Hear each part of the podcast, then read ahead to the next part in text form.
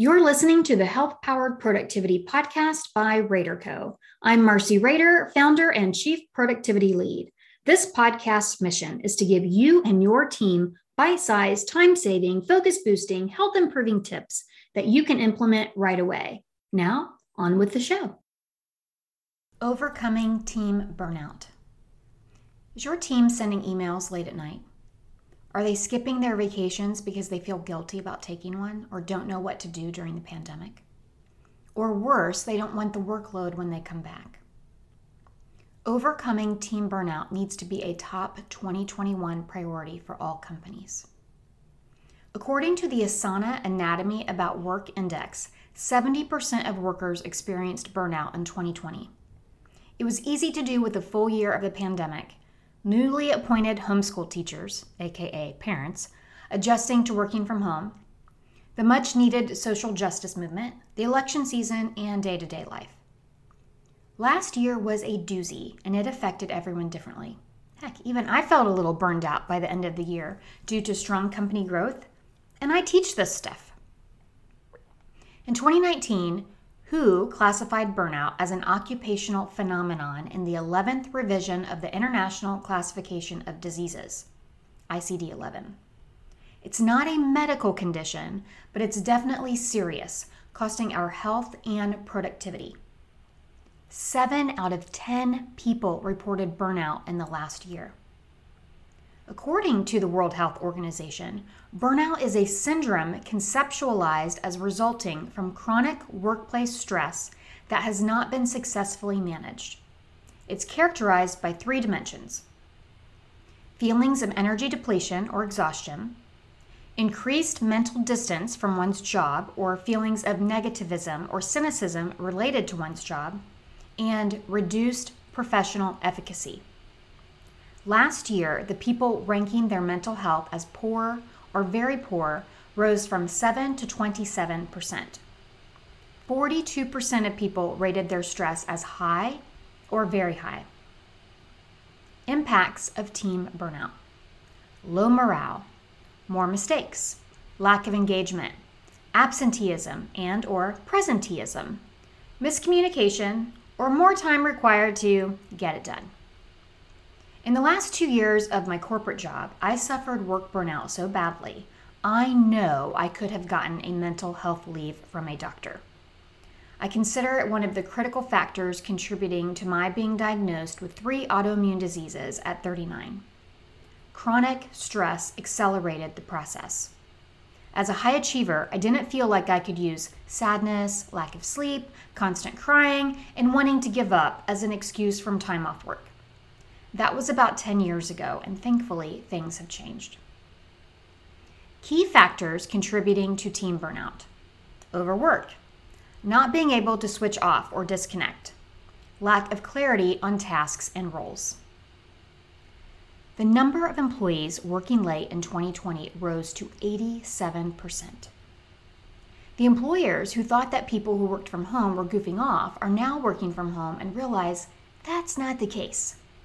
Often, people work longer hours and take fewer breaks. We aren't stopping at the coffee machine to talk to someone for 5 minutes. We aren't going out for lunch because of the pandemic. Some of us are navigating other people working from home and distracting us. Or we are parents working with our kids in virtual school. Or worse, kids too young for school and daycare isn't reliable. This means that we might have to leave our work during the day and come back to it at night when we're often tired and need to relax. Many people were thrown into working remotely without consideration of how that would look for them. They started behaviors of checking email in bed, eating lunch in front of a screen, and working late at night. The work was always there, and with the pandemic, why not keep working?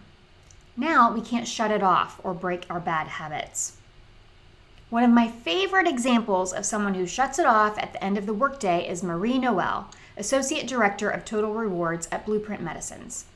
She packs her laptop and peripherals in a bag every night and puts them in the closet. Currently, RaiderCo is working with 2 teams with high rates of burnout. We're focusing on implementing guardrails to protect others and themselves. Why others? According to RaiderCo team specialist Christina Rowe, It's sometimes easier to think about how we can edit our own behavior to help other people rather than ourselves. The benefit is twofold, but it doesn't feel as self-serving.